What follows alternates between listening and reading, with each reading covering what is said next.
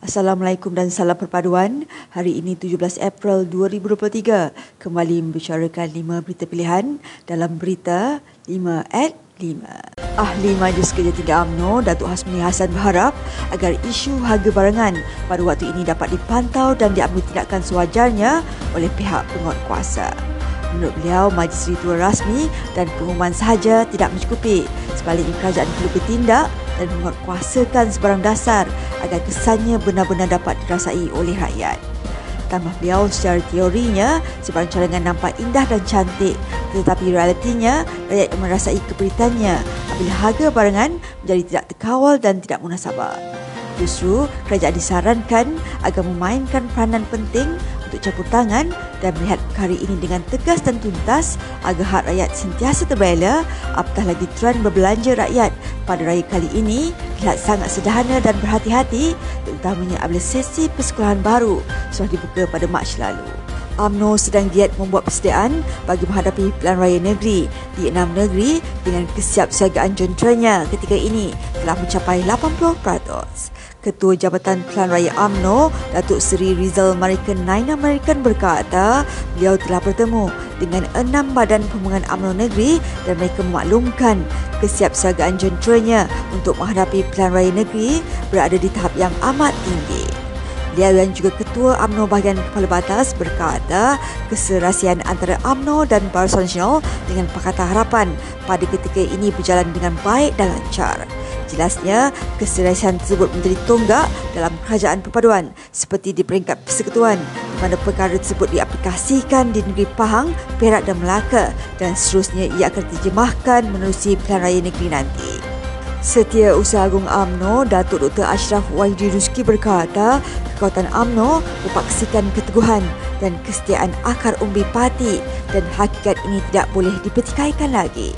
Dia berkata sudah terbukti permuafakatan ahlinya di pelbagai peringkat termasuklah di peringkat akar umbi walaupun terdapat perselisihan faham namun akhirnya kembali bertaut semula.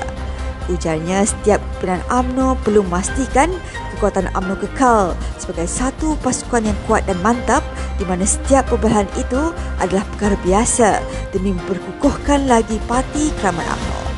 Mengelas mengenai pilihan raya negeri, beliau menegaskan setiap pimpinan AMNO perlu merangka pelbagai strategi parti untuk berhadapan dengan pilihan raya negeri tidak lama lagi.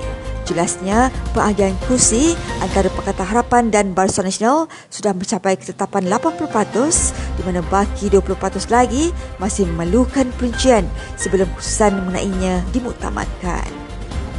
Jentera wanita AMNO sentiasa bersedia dan tidak mempunyai sebarang masalah sekiranya perlu bekerjasama dengan jentera wanita Pakatan Harapan bagi menghadapi pilihan raya negeri di enam negeri nanti.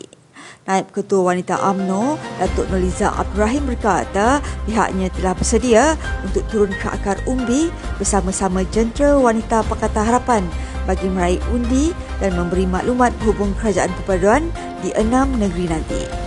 Jelasnya, wanita AMNO akan belajar dan mendidik ahli-ahlinya untuk bekerjasama di bawah kerajaan perpaduan sekarang ini kerana ia tidak mustahil kerana wanita AMNO sudah diberi pendedahan awal kenapa perlu bergabung.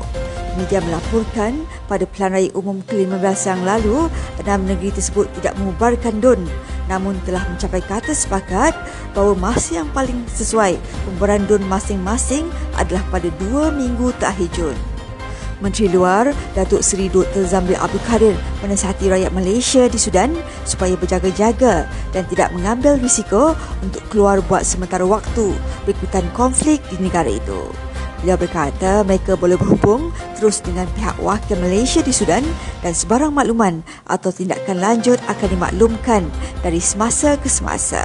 Jelasnya, pada ketika ini, Wisma Putra memantau rapat perkembangan di Sudan bersama agensi kerajaan yang lain termasuk Majlis Keselamatan Negara bagi memastikan keselamatan setiap rakyat Malaysia yang berada di Sudan terjamin.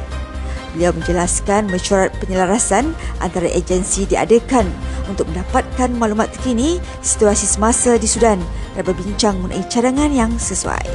Media melaporkan bilik operasi 24 jam juga telah dilancarkan di Wisma Putra bagi memantau keadaan semasa. Konflik di Sudan yang melibatkan dua pihak iaitu tentera Sudan dan pasukan separa tentera Rapid Support Forces telah mencetuskan pergolakan politik serta menggugat keselamatan di negara itu. Sekian saja daripada saya Alif Ahmad. Jangan lupa temu janji kita di Senin hingga Jumaat jam 5 petang. 5 berita pilihan hanya di berita 5 at 5. Assalamualaikum dan salam perpaduan.